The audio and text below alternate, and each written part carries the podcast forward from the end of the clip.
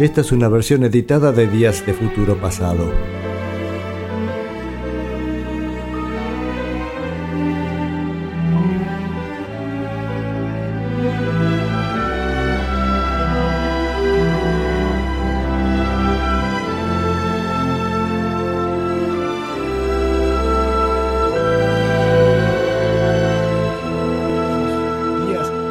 Un disco de Yoko Ono con el mismo título, también Plastic Ono Band, con prácticamente la misma formación, o sea que hicieron, cada uno hizo su propio disco. El disco, si vieron el volante de este programa, pongo nos sinceramos con Plastic Ono Band, y cuando digo sinceramos es porque todo el disco, me parece un disco muy sincero de John Lennon, es más, me parece es el disco más sincero de John Lennon, es muy directo, a veces hasta bastante crudo, incluso viendo los títulos de las canciones, uno se da cuenta que, no sé decir, o qué profundidad, pero fíjense, madre, va a hablar de la relación con sus padres, hold on, aguantá, I found out, descubrí, working class hero, héroe de la clase trabajadora, solation, soledad, ¿no? Se traduciría, remember, recuerda, love, amor, well, well, well, bien, bien, bien, mírame, look at me, Dios, y por último, mi madre está muerta. O sea, se ve que es un disco bastante sincero. Además, Lennon había estado pasando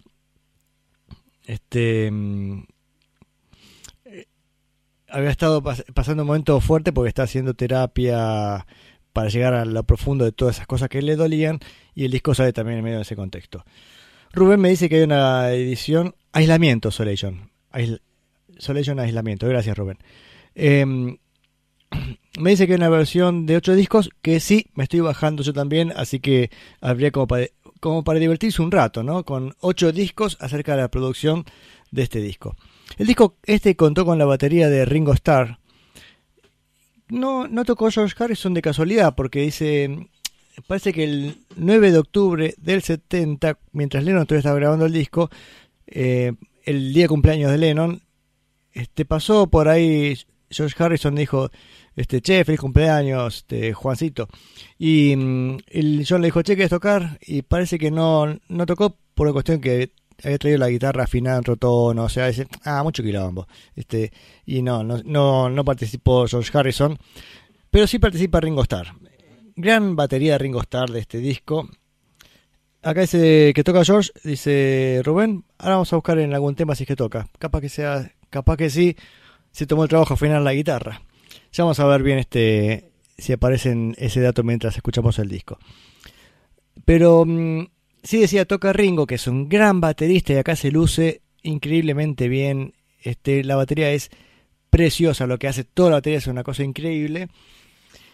Y hace poco había visto en estos programas documentales acerca de este disco, y entonces le invitan a Ringo y habla, y Ringo en un momento dice al final del documental, sí, la verdad es que a mí no me gusta mucho charlar de discos que grabé, o sea, y recordemos que Ringo es un tipo que no paró nunca desde los Beatles hasta ahora, siempre está grabando algún disco, siempre está en actividad. Entonces que le vengan a preguntar del disco del 73, él dice, qué sé yo qué hice en el 73, o sea, ni está en... No está en su cabeza todas esas cosas. Pero sí dice, pero sí me gusta hablar de este disco, dijo. Como diciendo, este disco es un hito dentro de su carrera. Creo que tiene, yo insisto con eso, este es un disco muy, muy sincero. La música es muy directa y clara en algunos conceptos. Bueno, primer concepto, madre. Así que imagínense, ¿qué puede decir madre? Que en realidad habla de la madre y también de su padre. Una persona que fue abandonada por sus padres. La historia, todo el mundo ya debe conocer más o menos la historia de John Lennon. Si alguien no la conoce, más o menos se la resumo brevemente. A ver, queda embarazada Doña Julia Bird, el apellido. ¿Bird o Blair? Bueno, Bird creo es. Y su padre, Fred, si no me equivoco, era camarero de un barco y se va por ahí. Creo que aparte en medio está la guerra, así que no pudo volver, no sé qué historia. El tema es que él nació, digamos, de unos padres separados, digamos, por esto de la guerra, incluso, ¿no? Y no era, además no era una relación formal, no era tampoco, no había sido una pareja demasiado estable, si bien se habían casado y todo, ¿no? Pero parece que Julia era un poco así alocada, podría decirse. Quiero decir, tomar decisiones apresuradas y bueno, así se casa, tiene su hijo, pero después lo tiene un tiempito, pero se empieza a complicar porque ella vuelve a conseguir una nueva pareja, pero esa nueva pareja no quería que una mujer que viniera con un chico, estas cosas increíbles. No creo que el tipo fuera un mal tipo, pero el tipo no quería saber nada de... No, digo, no estoy jugando por este punto en particular. Tengo entendido que era un buen tipo, pero realmente me parece una canallada, ¿no? Increíble que alguien pueda hacer eso, decir, sí, acepto a la mujer, pero no a su hijo. Entonces, de alguna manera se lo queda bajo crianza de su tía Mimi, la hermana de Julia. En un momento vuelve don Alfred Lennon y discuten, sí, que yo quiero a mi hijo, qué sé yo, y él se iba a vivir a... creo Nueva Zelanda, algo así, y decide llevarse al jovencito Lennon, que tenía 5 años, con el cual se habían pasado unas vacaciones juntos, o sea que ya estaba empezando a haber relación entre padre e hijo. Y cuando le dice que se lo quiere llevar, ella pone el grito en el cielo, no te lo vas a llevar, no, que sí que no, bueno, y estaba presente el joven John, entonces le preguntan, John, ¿con quién te querés quedar? O sea, ¿querés irte con tu padre que no viste durante años, durante tu infancia? ¿O te querés quedar conmigo? Dice doña Julia. El pobre Lennon, jovencito de 5 años, ante semejante perspectiva, y aparte de esa pregunta realmente me parece bastante desubicada para un pobre niño, corre llorándola, lógicamente, con su madre. Bueno, dice Alfred, chao, ya me voy. Bueno, ya está, decidió el niño. La madre dijo, ah, muy lindo, mucho macanudo, pero así como lo recibió, se lo despachó nuevamente a su tía Mimi. O sea que pobre Lennon, si bien tuvo cercanía con su madre, tuvo relación con su madre, no, siempre tuvo esa sensación de haber sido un niño abandonado. Así que en esta canción Madre les va a decir a sus padres, bueno, ustedes me tuvieron, pero yo les digo adiós.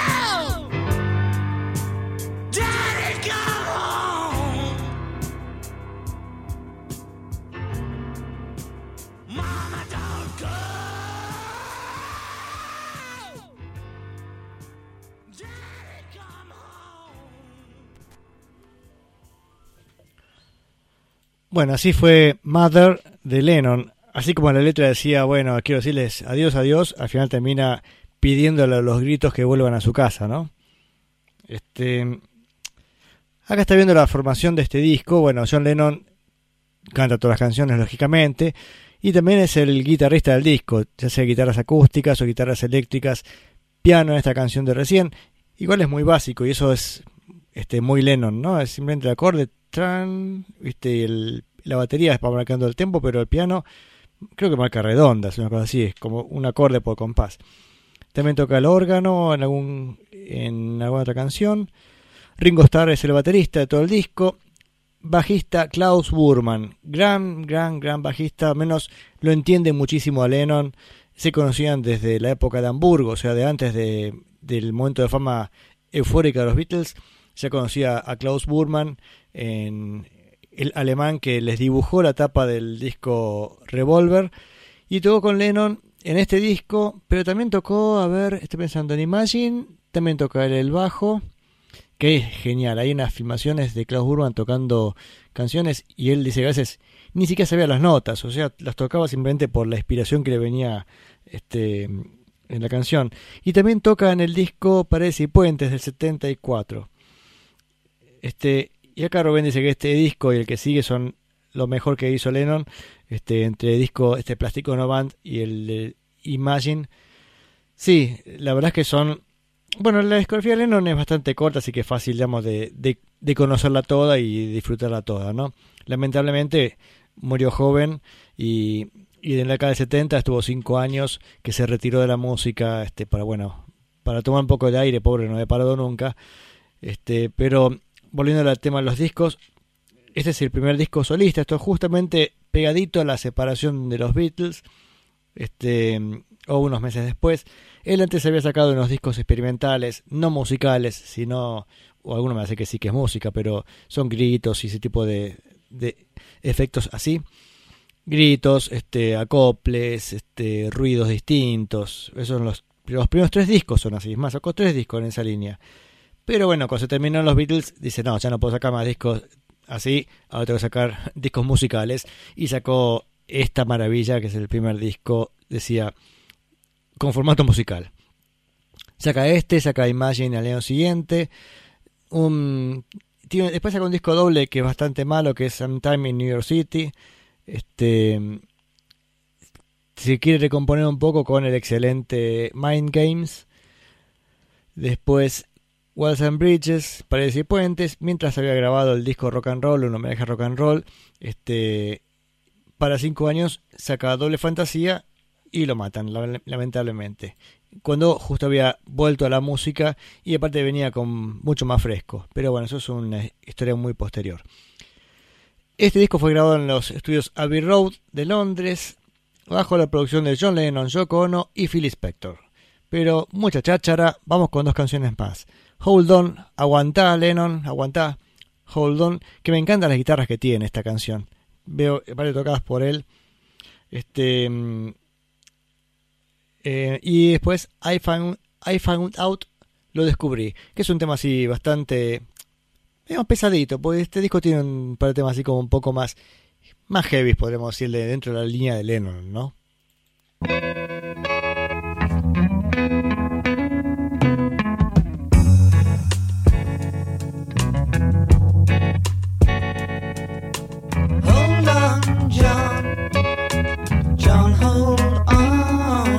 Gonna be alright.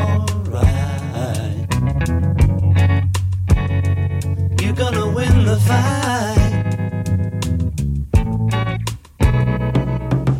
Hold on, Yoko, Yoko, hold on. It's gonna be alright.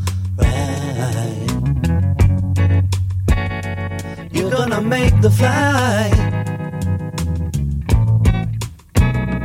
When you're by your and there's no one else. You just have yourself and you tell yourself just to hold on.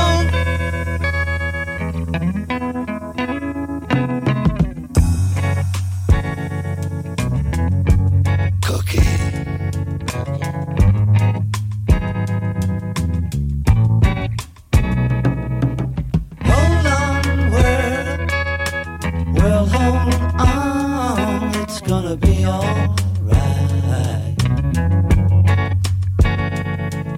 see the light. Oh, and when you're warm, really warm, well, you get things done like they've never been done. So hold on.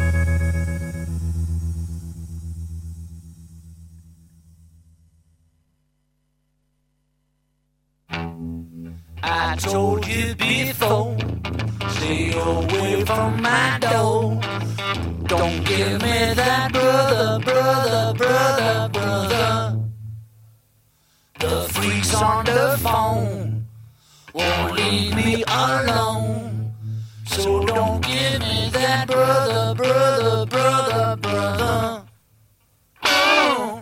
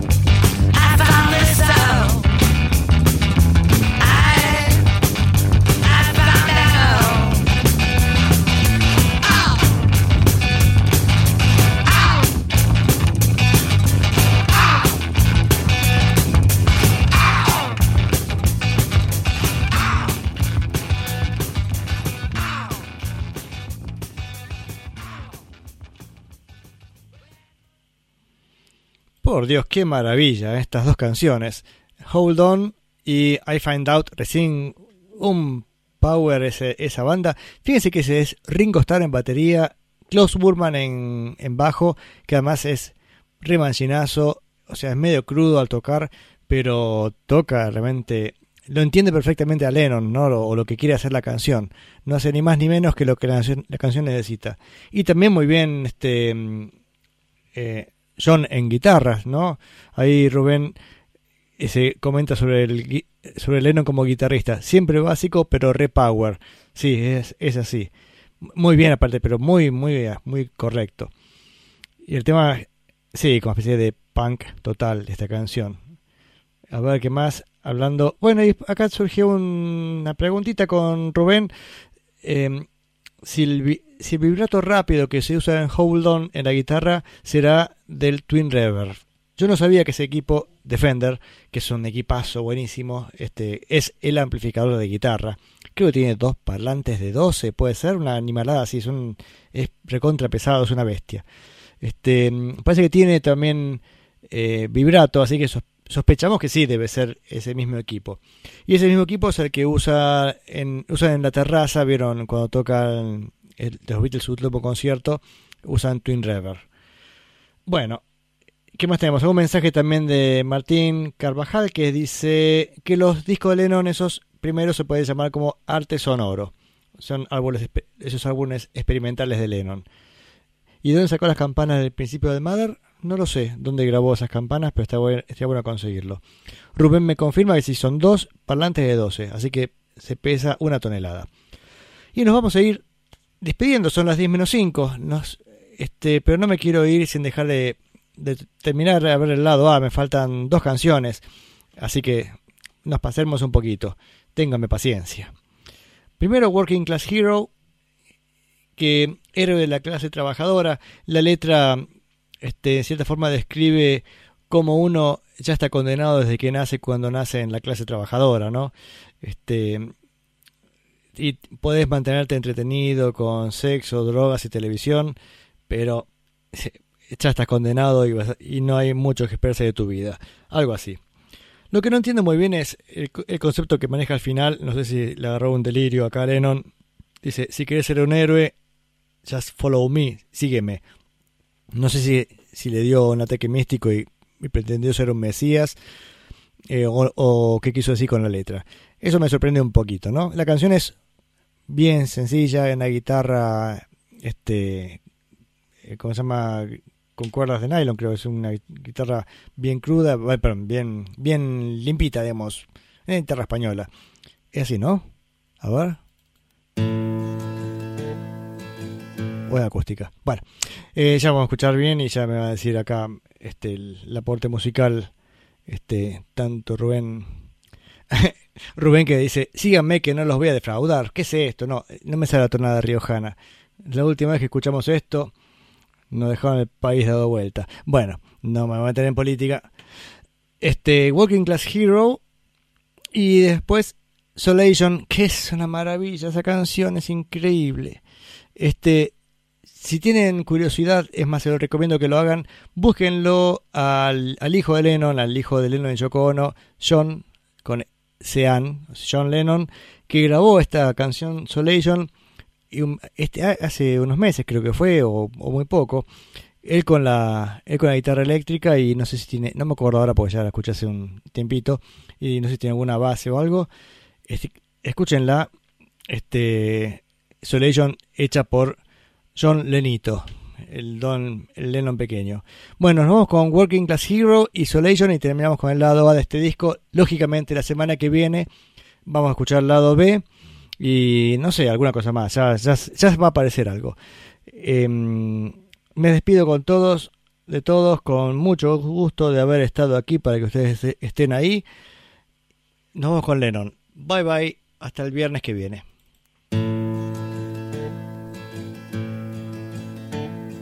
As soon as you're born, they make you feel small by giving you no time instead of it all, till the pain is so big you feel nothing at all. A working class hero is something to be. A working class hero is something to be. They hurt you at home and they hit you at school. They hate you if you're clever and they despise a fool, till you're so fucking crazy you can't follow their rules. A working class hero is something to be.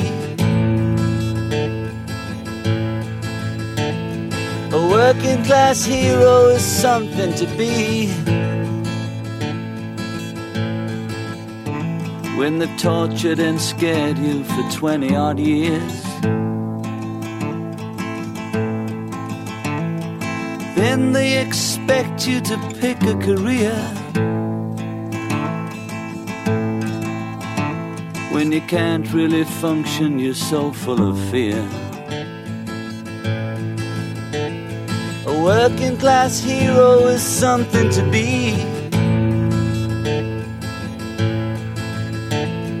A working class hero is something to be.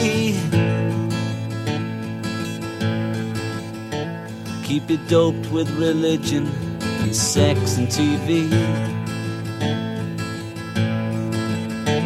and you think you're so clever and classless and free, but you're still fucking peasants as far as I can see. A working class hero is something to be. A working class hero is something to be. There's room at the top, they are telling you still. But first you must learn how to smile as you kill. If you want to be like the folks on the hill. A working class hero is something to be.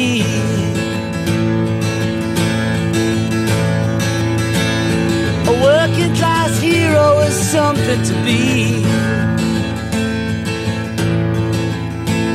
If you want to be a hero, well, just follow me. If you want to be a hero, well, just follow me.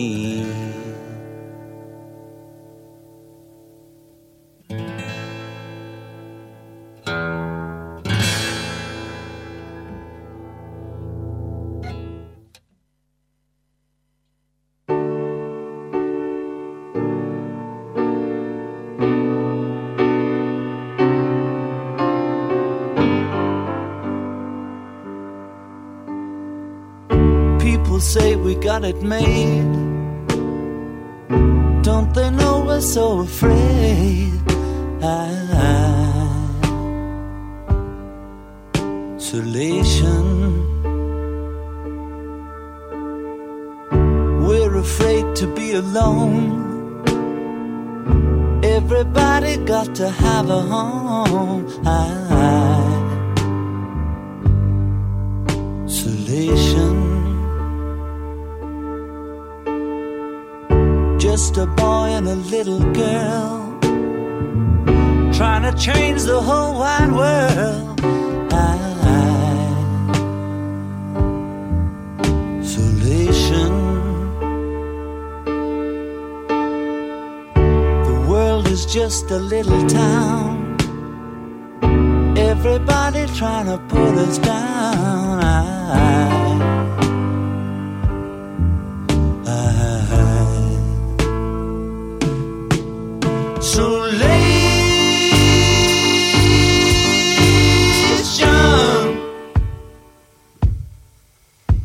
I don't expect you to understand after you've caused so much pain. But then again,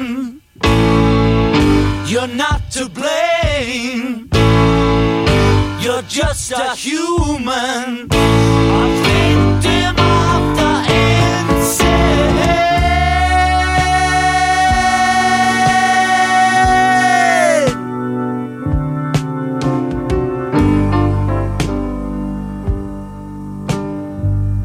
We're afraid of everyone, afraid of the sun. Isolation. The sun will never never disappear. But the world may not have many years.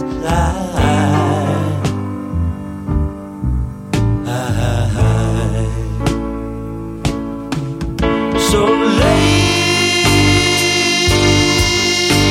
strong.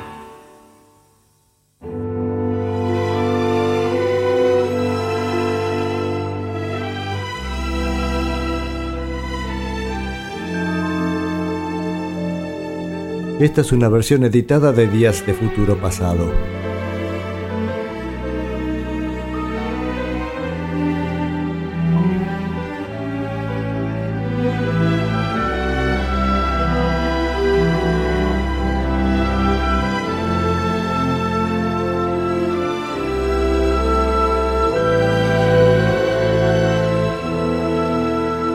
Vamos a pasar a otra cosa. Decía, ya nos queda poco tiempo, yo quería pasar algo al final, no sé si va a llegar el tiempo. Bueno, vamos con el disco que quedó pendiente la semana pasada.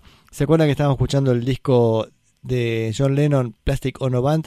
Que es el disco que había salido el 11 de diciembre del 70. Sería el primer disco solista de Lennon, si no contamos los discos experimentales o el disco en vivo en Toronto, que todavía era medio caótico. En cambio acá, digamos, Lennon, que sabía muy bien lo que hacía, se puso a grabar canciones con Klaus Voormann y Ringo Starr y hacen este discazo que yo les decía la semana pasada, me parece un disco increíblemente honesto. Es un disco muy sencillo, o sea, siempre es piano, bajo, batería, o guitarra, bajo, batería, porque Lennon se alterna entre piano o guitarra. Y así con una crudeza muy sencilla. Y las canciones, yo les decía la semana pasada, ¿no? Ya los títulos nos dan idea que es un disco muy personal. Madre, Hold On, aguanta. I Find Out, lo descubrí. Héroe de la clase trabajadora. Aislación sería isolation, sí, o aislamiento, no sé. Aislamiento sería más adecuado. Remember, recuerda. Amor, bien, bien, bien, well, well, well. Mírame, Dios y Mi Madre Está Muerta. O sea, realmente es un disco que sería un disco muy íntimo si no fuera que el disco lógicamente vendió un montón de copias, ¿no? Pero para la semana pasada escuchamos el lado A. Por supuesto, si quieren escuchar el lado A y no lo escucharon, vayan a los podcasts que están en la radio y ahí están los capítulos anteriores y Y van a escuchar mi comentario del lado A de este disco. Mire el teléfono, como dice, ya conocías a los Who antes del 91, me dice Juan. Sí, es verdad. Los Who los conocí antes del 91, pero me parece que en esa época, cuando esta canción no la conocía por los Who, y escuchaba a este Pete Townshend tocando la guitarra acústica, no sabía quién era, y me llamaba la atención. Es como que después me di cuenta que estaba hablando de lo mismo. Perdón que volví al tema anterior, ¿eh? Bien, sigamos con John Lennon y este disco Plastic Ono Band. Casi que no hay mucho que decir porque lo dije bastante la semana pasada. Vamos con dos canciones.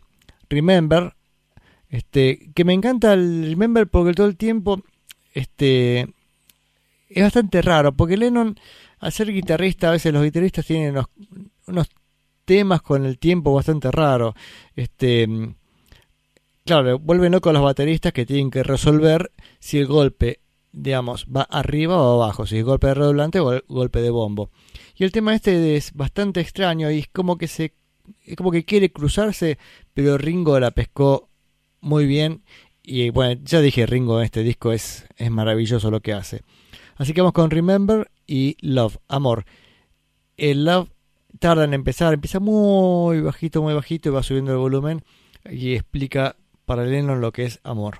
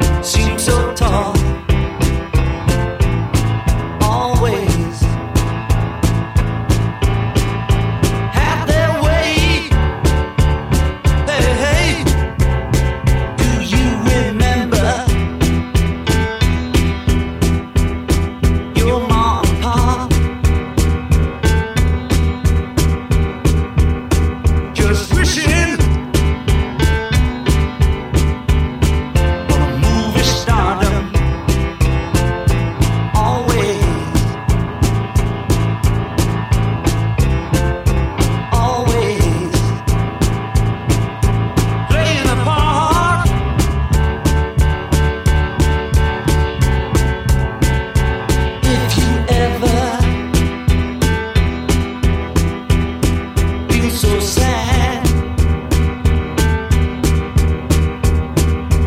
And the whole world is driving you mad. Remember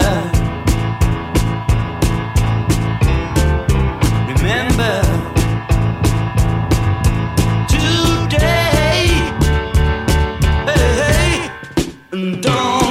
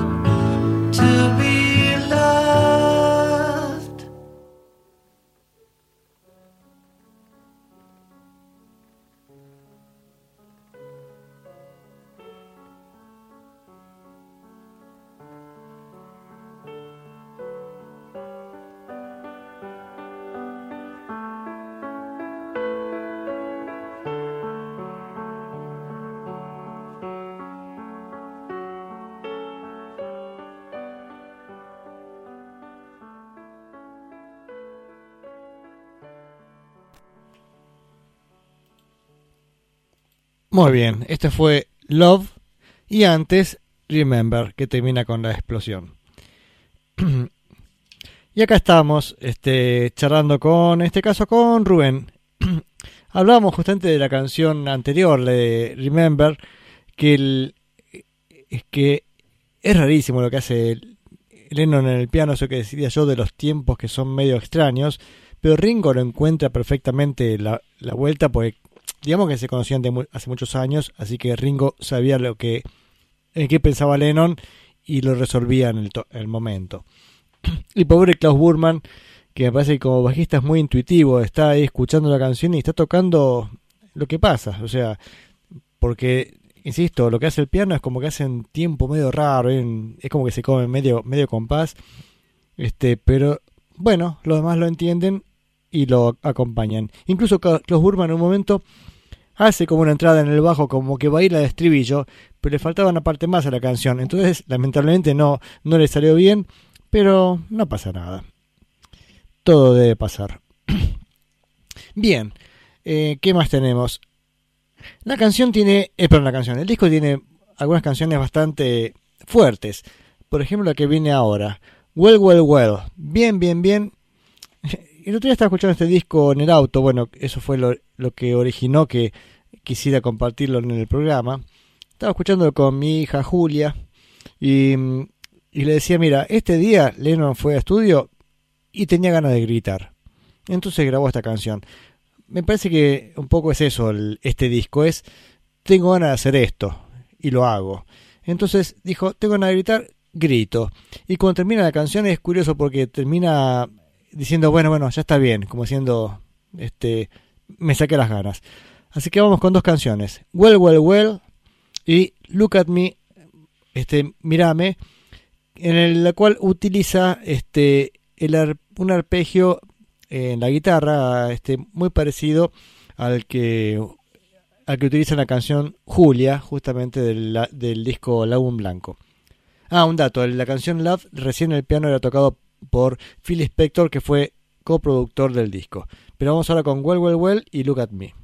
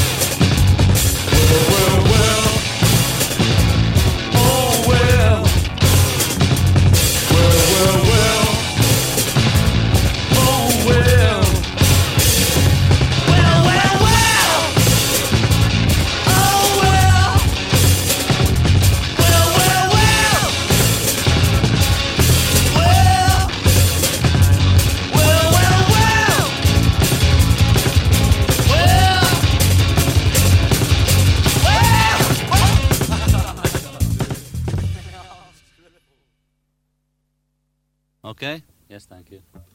Look at me. Who am I supposed to be? Who am I supposed to be? Look at me.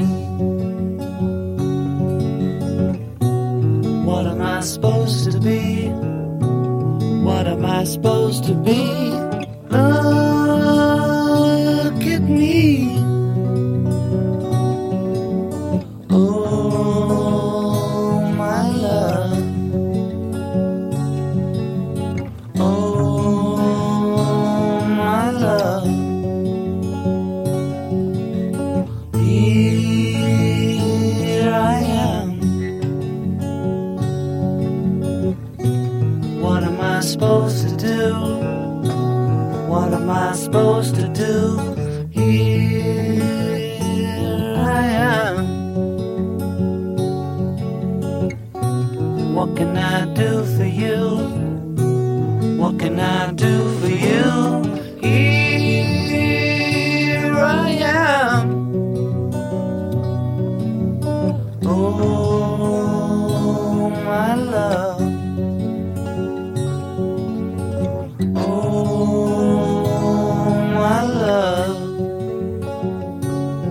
Look at me. Oh, please look at me, my love. Here I am. Oh, my love. Who am I? Nobody knows but me. Nobody knows but me. Who am I? Nobody else can see. Just you and me. Who are we?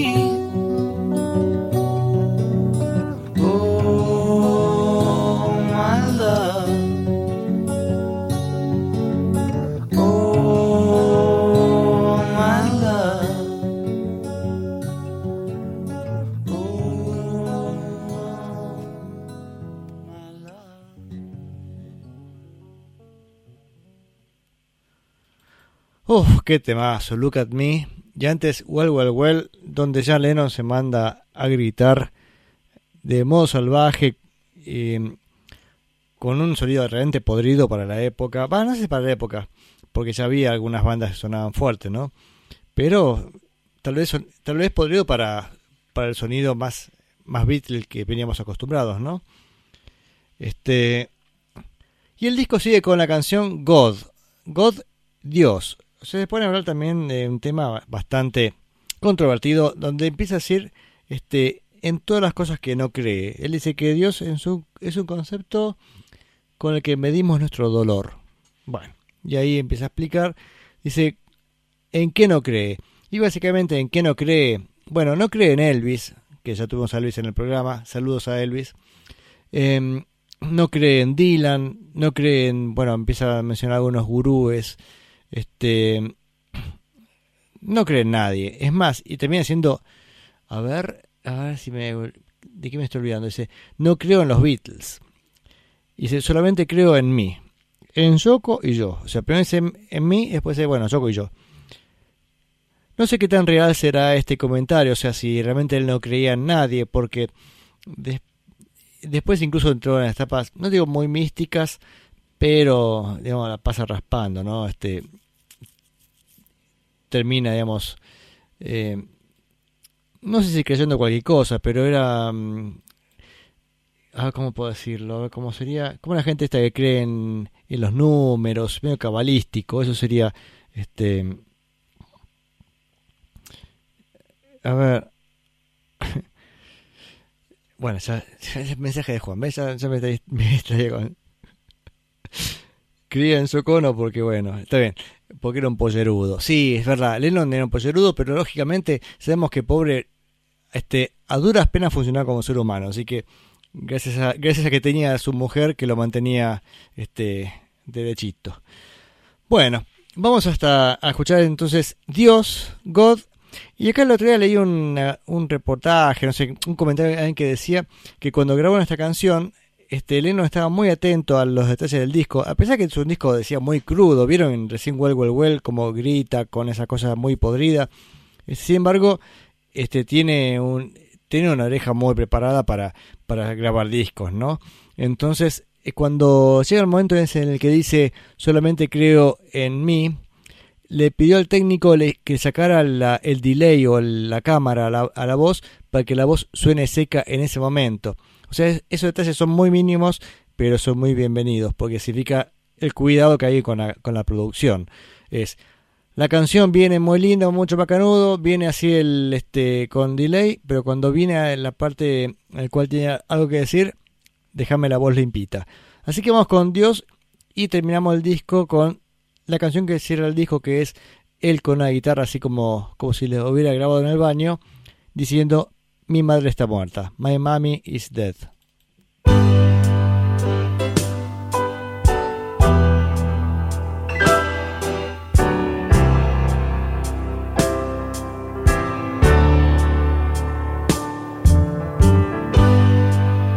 God is a concept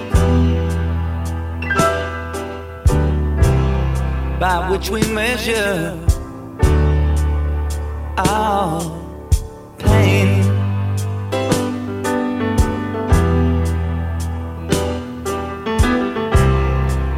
I'll say it again.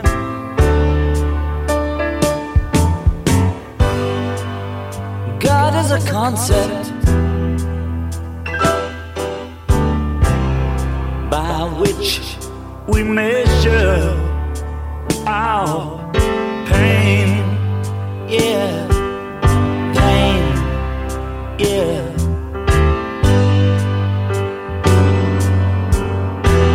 I don't believe in magic. I don't believe in I Ching. I don't believe in Bible. I don't believe in tarot.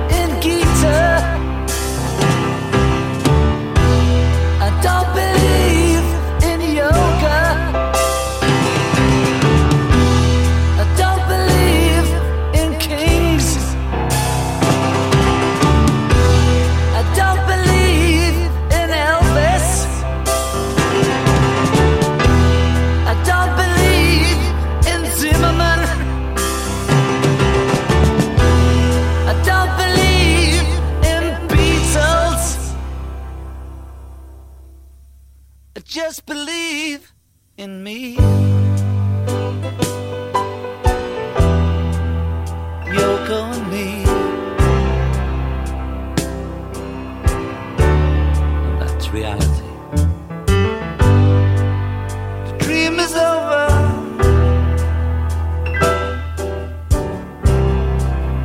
What can I say?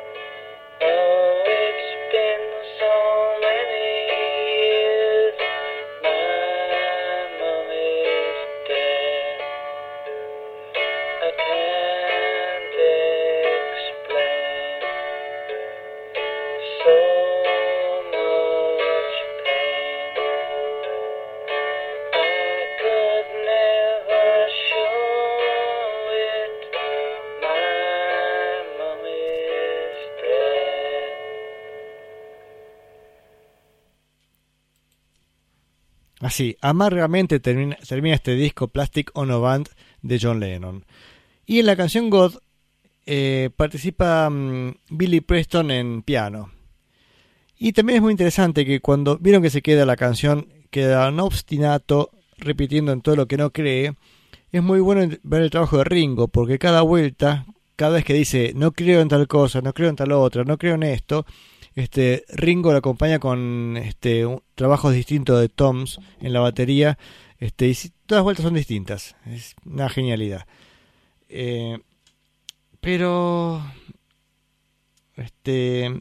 ya vamos a charlar con Juan ahí, está hablándome de taoísmo, qué sé yo, ¿viste cómo es? Hablamos de Dios y ya se pone místico este muchacho. Pero vamos un poquito a...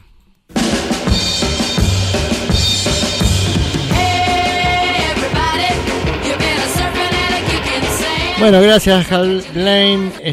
Pasa que cortita la cortina porque miren, ya son las 10 de la noche y nos estamos yendo y y nos quedó un tema muy muy del momento, porque ayer me pasa un mensaje mi amigo Gabriel. Yo les cuento, Gabriel es el que conduce el programa La Neurona Nocturna, que estaba el año pasado los miércoles a las 8 de la noche, y dice que va a volver algún momento de este año, creo. Pero estamos arreglando el calle, entonces se pone complicado. ¿Te gustó el tema de Hal Blaine, Gabriel? Escuchá de vuelta, mirá. ¡Sí!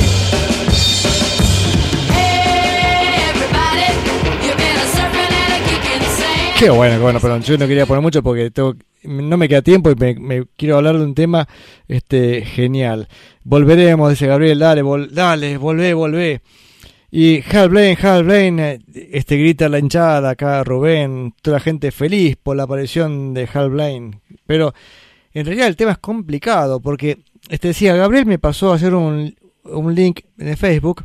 Ustedes saben, la bajista Carol Kaye, que ya hemos hablado de ella en algún programa. Yo hace tiempo notaba que ella con Hal Blaine mucha onda no tenía, me parecía, ¿no? Por un lado entendía que ella era más compañera de Earl Palmer, el baterista, que yo dije muchas veces que fue el que lo introdujo a Hal Blaine al mundo de la grabación. Y ayer, como se dice en la jerga cotidiana, se saltó la chaveta, no sé, y entró a tirar mierda por todos lados, en un comentario de Facebook.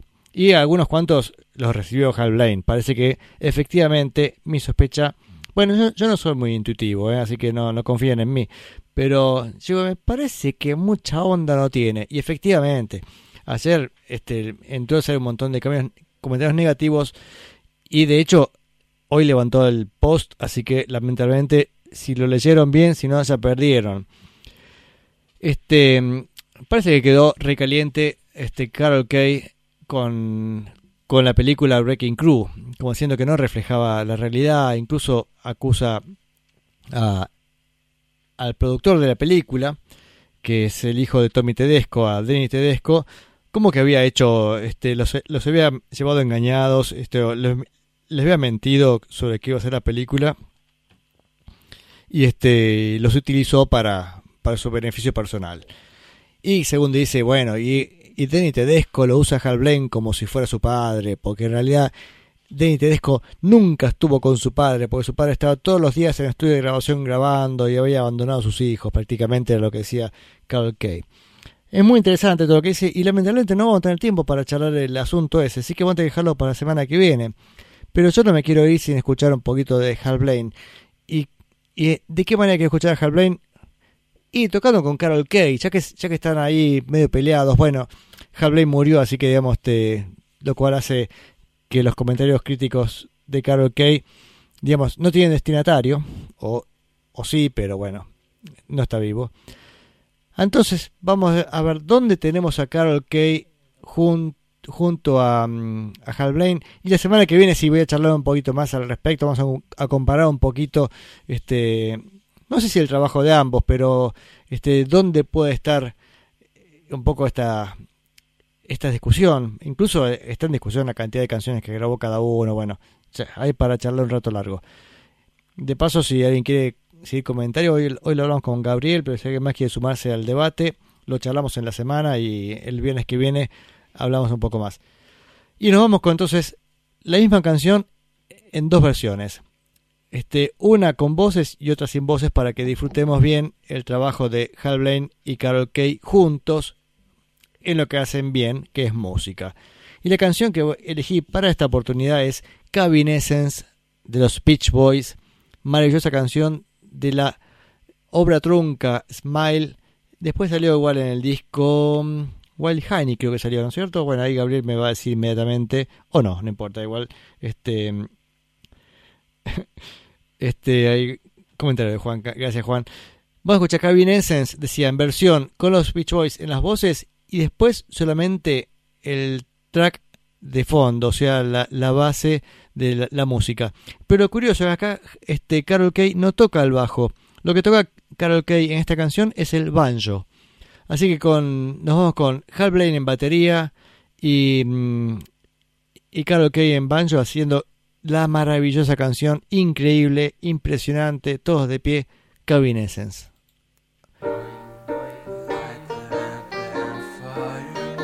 Hasta la semana que viene.